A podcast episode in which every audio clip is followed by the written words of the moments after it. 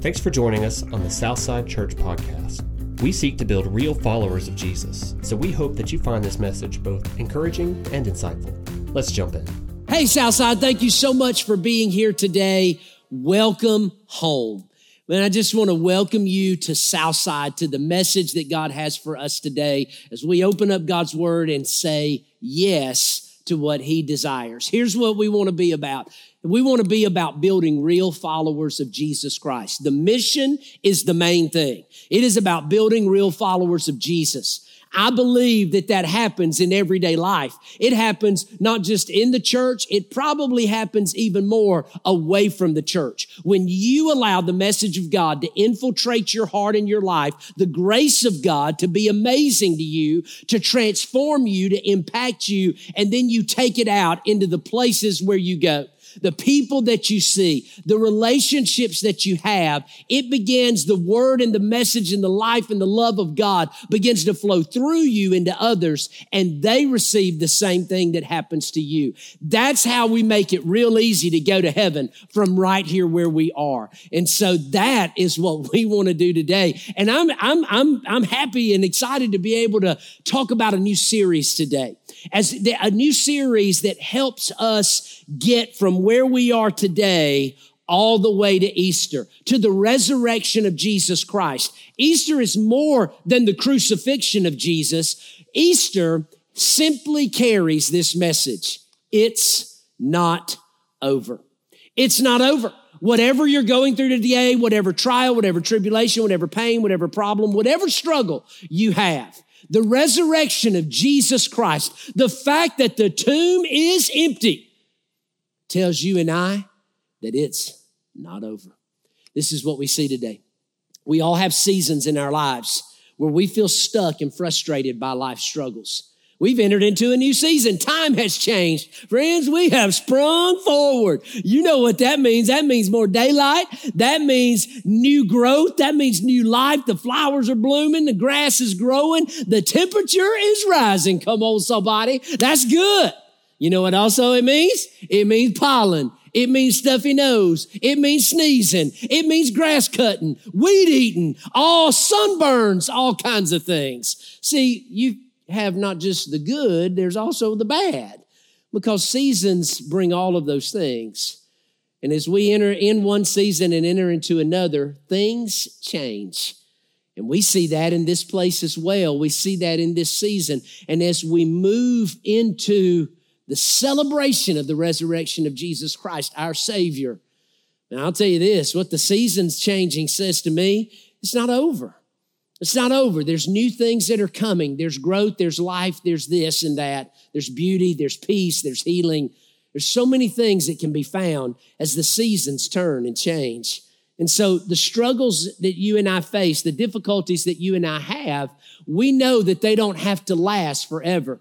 David wrote it in the Psalms. He said, he said, pain may endure through the night, but joy comes in the morning. And so life, life, so many times we want to live life on the mountaintops. We long to live on the mountaintops. But in reality, the mountaintops are narrow, they're sharp, they're, they're, they're, they're not, they're not a place where you can live long or stay long. Most of us live life. Very few people that I know live on the top of a mountain. Most of us live where? In the valley. And that's where most of life happens, is in the valley. We're either going up, we're on top for a little while, we're coming down, but most of us live life in the valley and the seasons there. And so the words of Jesus from the cross give us reasons to hope, even in the most difficult circumstances of life. Over the next six weeks, we're going to take six statements that Jesus made from the cross. The cross, the cross that he was hanging upon. The cross that had nails driven through his wrist and his feet, and he was hanging on, and he would have to press himself up on just to get air. I think about that and I think, man, I would just be struggling to breathe. I would be fearful of what is to come and, and, and the end of life, and, and not on top of, not, not, not to mention the humiliation and the pain from the torture and the beating that he's received, the mockery that's taking place around him. And Jesus has the wherewithal to utter statements And there's statements that are profound and life-altering if we stop and take the time to see them. There's statements of forgiveness. There's statements of salvation. There's statements of abandonment, statements of distress, statements of victory, and statements of hope and a future. All of those things are found. And the first statement we see is one of forgiveness. Jesus, the very first thing he says while he's hanging on the cross from Luke chapter twenty-three, he says, "Father, forgive them, for they don't know what they're doing." Stop and think about what has just transpired. In the past twenty-four hours, Jesus has been betrayed by his closest followers. Jesus has been uh, arrested with, with, without cause. Jesus has been tried in a kangaroo court and found guilty, even though he had done nothing wrong. He had been lied about. He had been beaten and slapped and mocked and ridiculed in that room. He's handed over to the, to the Roman government uh, and the, the governor, Pilate, and Pilate is trying to find a way to let him go, but his own people are screaming, "Crucify him." His own people wanted a criminal that was deserving of death to be released unto them, a murderer to be released, so that Jesus, the Son of God, the author of life, could be crucified and killed. And then he hands him over to the Roman soldiers who beat him mercilessly. Take a crown of thorns and drive it onto his skull.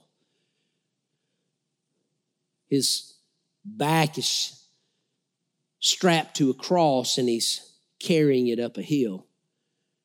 And there, they take and drive nails, nine-inch nails into his wrists and his hands, and they put him in the ground. A wooden stake, a stake driven in the ground, a separation between life and death, between judgment and forgiveness, between heaven and hell, between grace.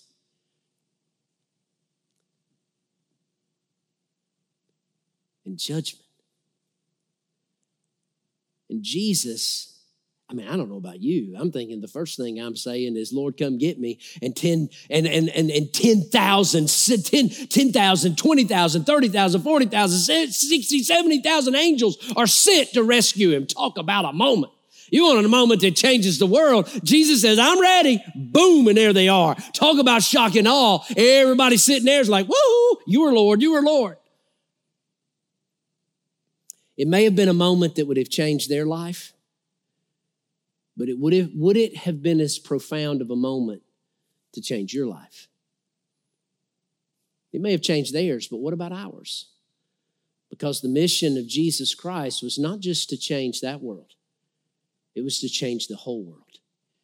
And today, we see the words of forgiveness uttered by one who, in reality, didn't have to offer it. See, we're so quick to judge, we're so quick to condemn, we're so quick to come against somebody else for so shallow of things. You see, this is what we see today. Every spiritual journey begins with realizing our need for forgiveness.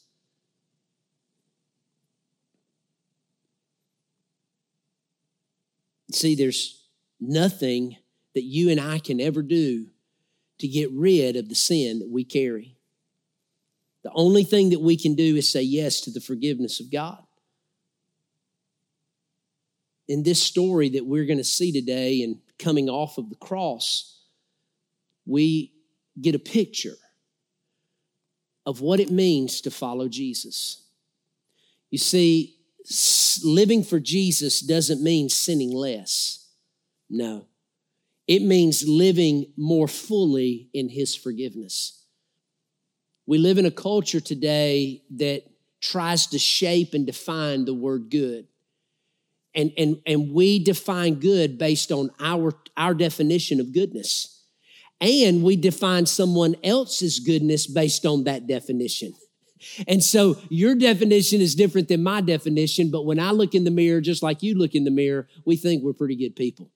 And, and a lot of times the world will look in the mirror and see that, and they would say, if they ever had an encounter with God or a revelation of God, most people would say, you know, would a good God send somebody that's as good as me to hell? And we want to say no to that. And, and we want to believe that there's good things inside of us. But, but, but living for Jesus is not about sinning less. Living for Jesus is about learning to live more fully in his forgiveness. And today, this is what we see in a story in Acts chapter nine.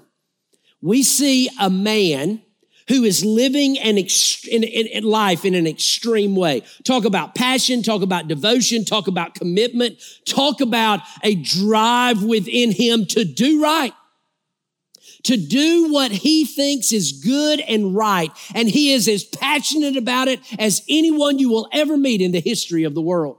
Today, if we want to talk about going from one extreme to another, this is the story that we need to tell. It's the story of a man named Saul.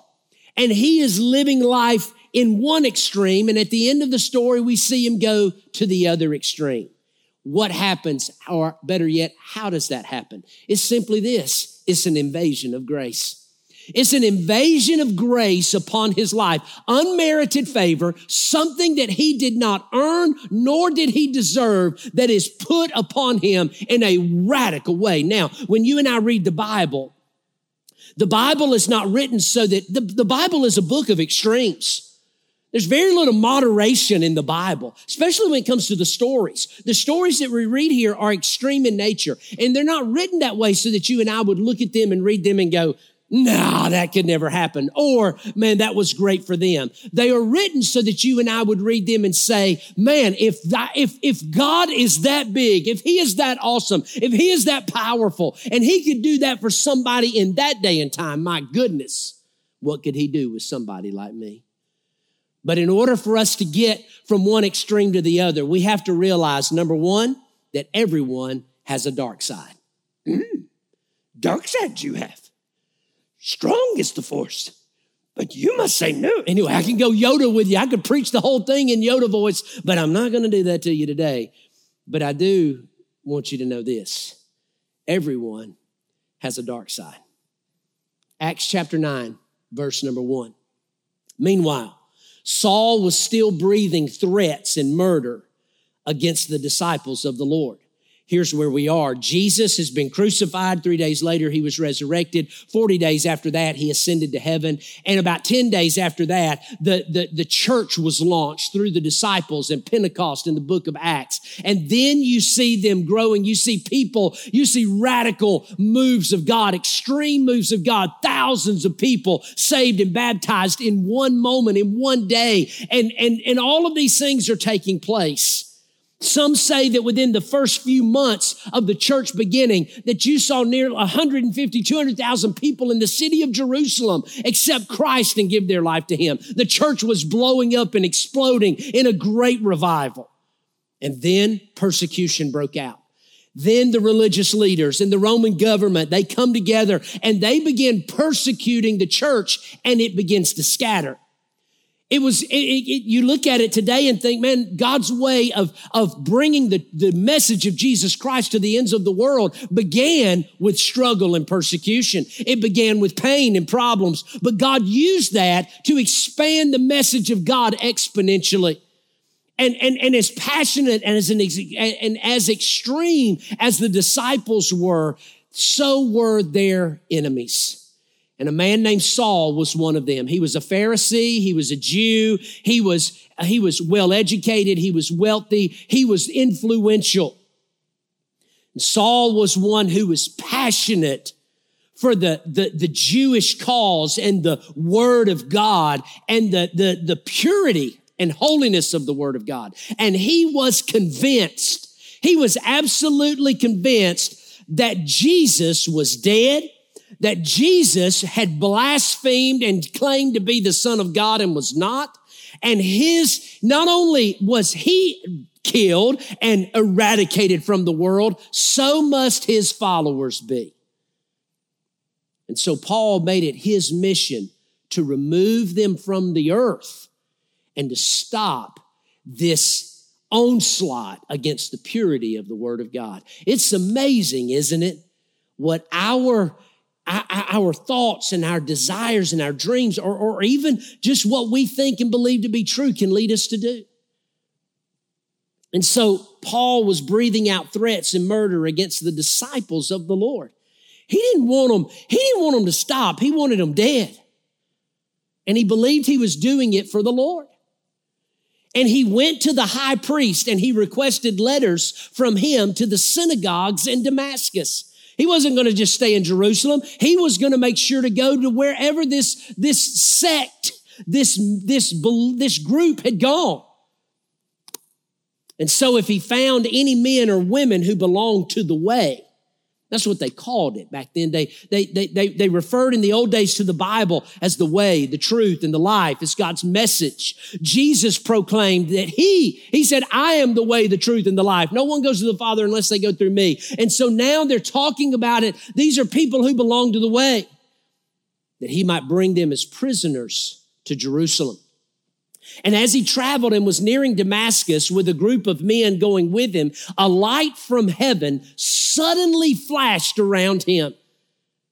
And falling to the ground, he heard a voice saying to him, Saul, Saul, why are you persecuting me? Now we can stop right there.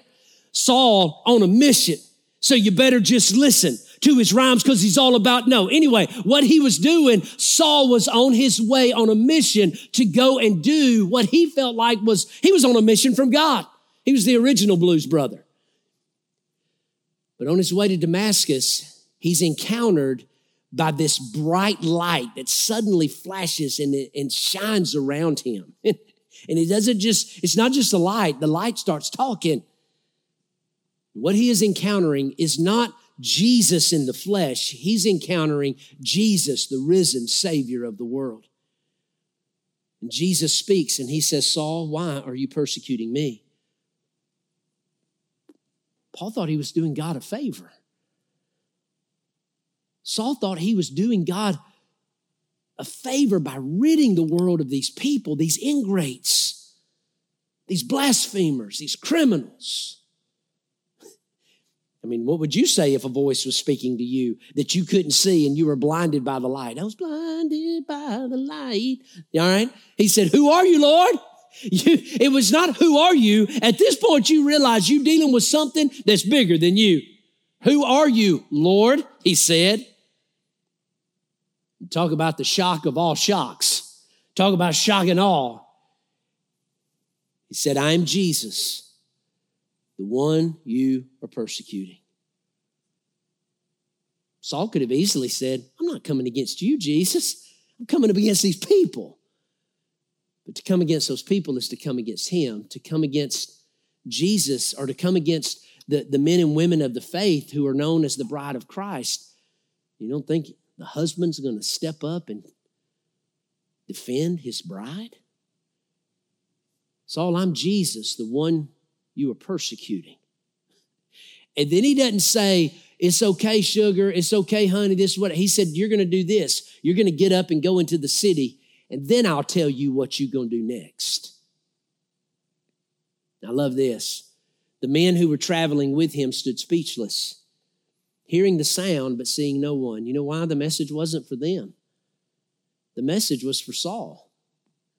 The, the mission that was being given was given to Saul. It wasn't given to those others. It's how you can come to church and sit in a room and you can experience one thing and another person can experience another. You know why? God's mission and calling and purpose for you is different from theirs. They didn't hear the message. They just heard the voice. They couldn't discern it. It's how some person can sit in a room and be broken by the Spirit of God and brought to salvation, and somebody else can sit there and have a completely different moment and encounter with God. You know why? Because God loves you so much that he's going to meet you where you are. And at the same time, he's so much God and so powerful and so big, he's going to meet the person next to you where they are, and the person behind you and in front of you and around you. He can do that everywhere, not just in this place, but anywhere. Anywhere you go at the same simultaneous time, because he's all-knowing, all-powerful, and all-present. He is God and the Savior of the world. And so that's where we are.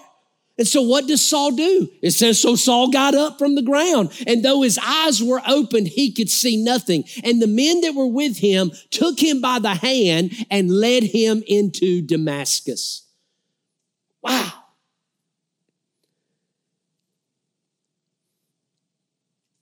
See, some people would look at this and think that the, the, the moment, it, it, it calls for punishment. It calls for punishment from Jesus. Jesus could have said, Saul, why are you persecuting me? Zap, zap, zap.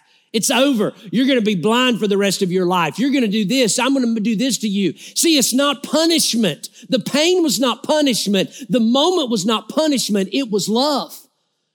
And we mistake a lot of time the pain and the trials and the tribulations and the misunderstandings and the difficult seasons of life. We mistake them for punishment when what it may be is the love of God leading us into a different phase and season of life.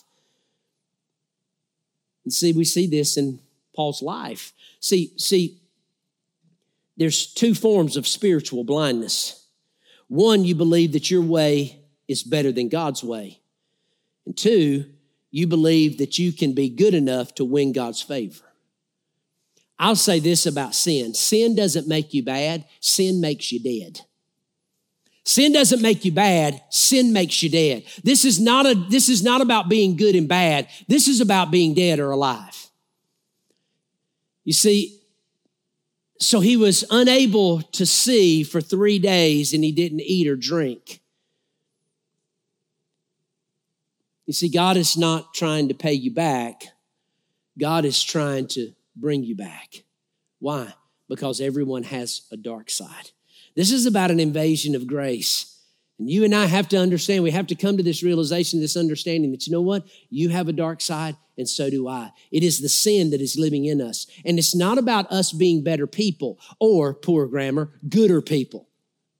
This is about us realizing that sin doesn't make us bad. Sin makes us dead. And Jesus doesn't make us good. Jesus makes us alive. And he doesn't do this to pay us back. He's doing this to bring us back. So everyone has a dark side. Number two, no one is beyond hope.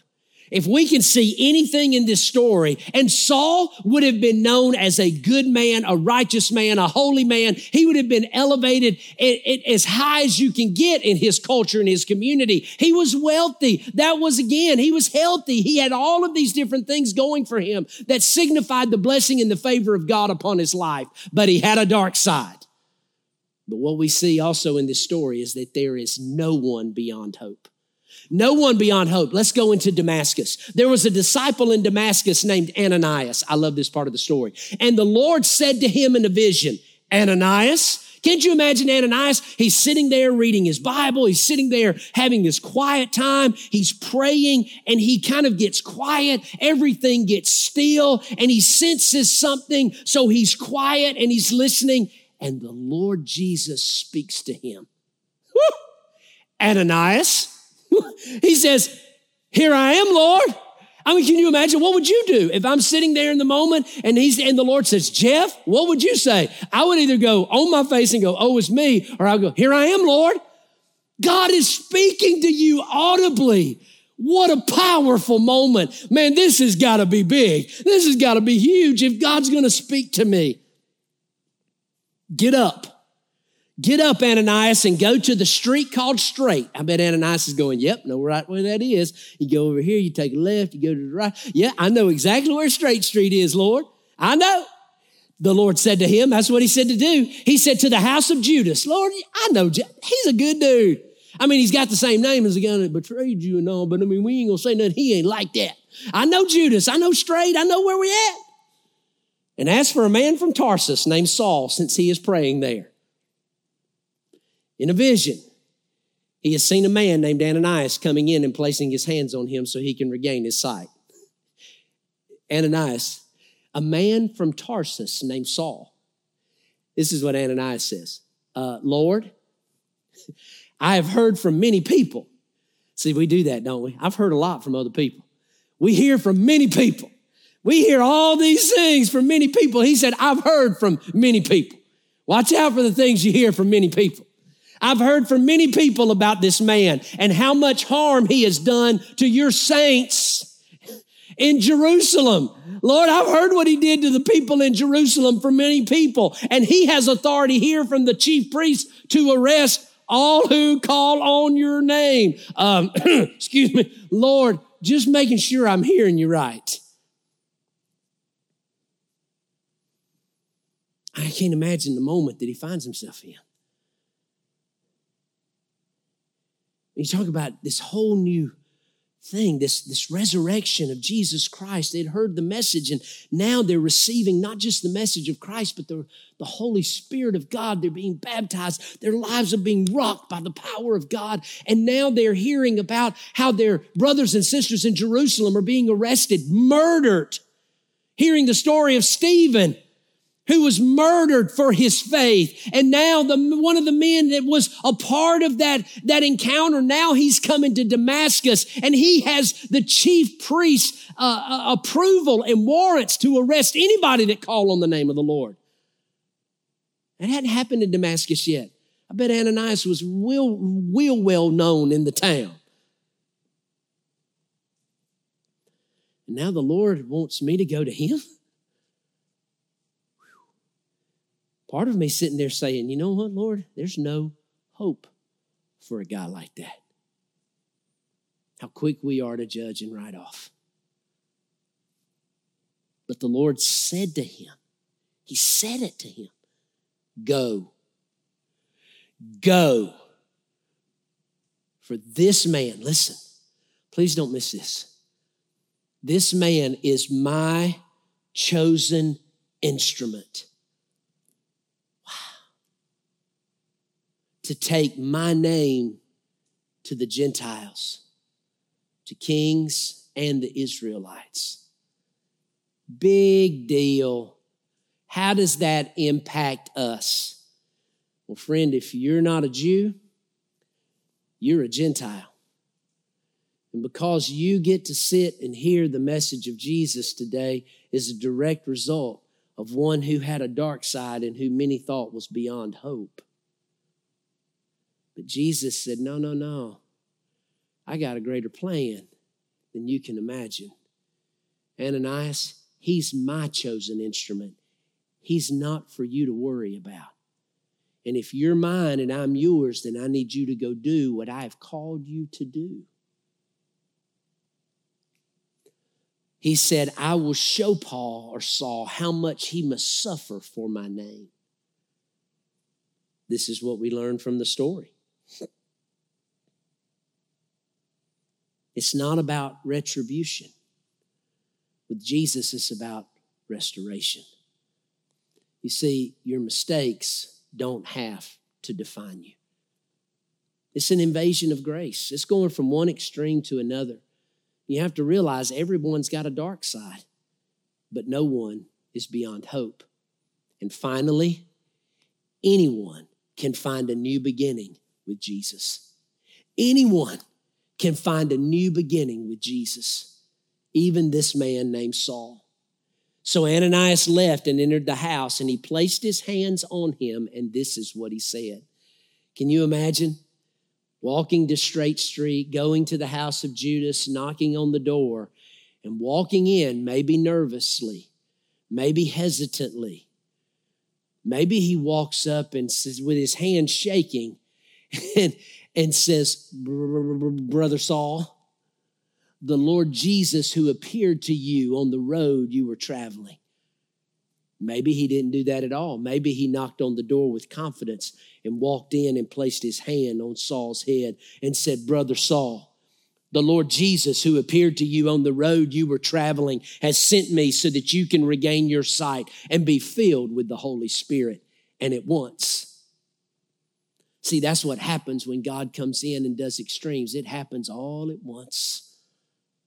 Something like scales fell from his eyes and he regained his, his sight. And then he got up and was baptized. There was no, let me think about it. Let me pray about it. Let me see about it. Let me let someone know about it. He, he was in a moment of extremes, one extreme to the other, living on mission with full passion and devotion, wholly committed to God, doing what he thought was a holy service to God, encounters Jesus. Jesus blinds him, sends him into town, and Ananias comes with a message from God. And when he receives it, scales fall from his eyes. He gets up and he's baptized in in that moment. You know why? Because God's taking a man from one extreme to the other. He's got a message and a calling for his life that's not just going to extend to Damascus. It's going to extend to the ends of the world. Paul didn't become a church planner because he thought it was a good career move. Paul became a church planner because he was so filled with the passion and love and devotion, commitment to Jesus Christ, because he once was blind, now he could see. He once was dead, but now he's alive. He realized he wasn't good, he was bad. He didn't realize he was, he was bad, he was dead. And now Jesus Christ made him alive, and everything changed in an instant.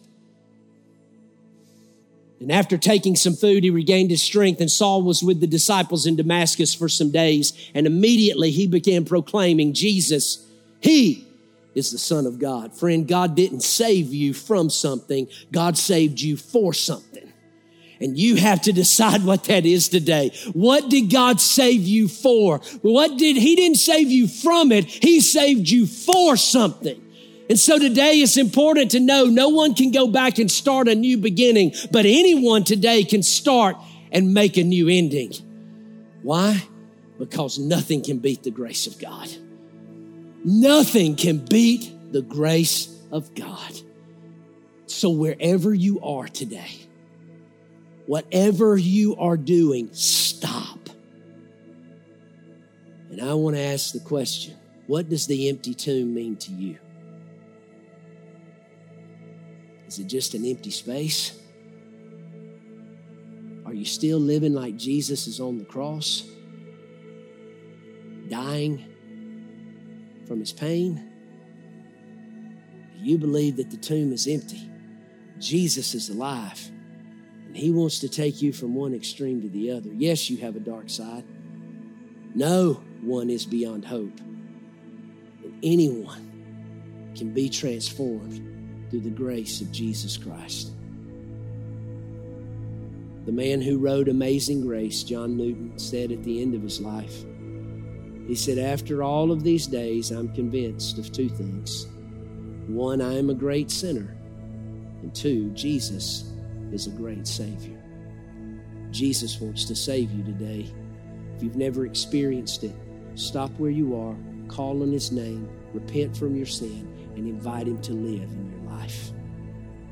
And then tell somebody. Find a church. Find this church. Get involved.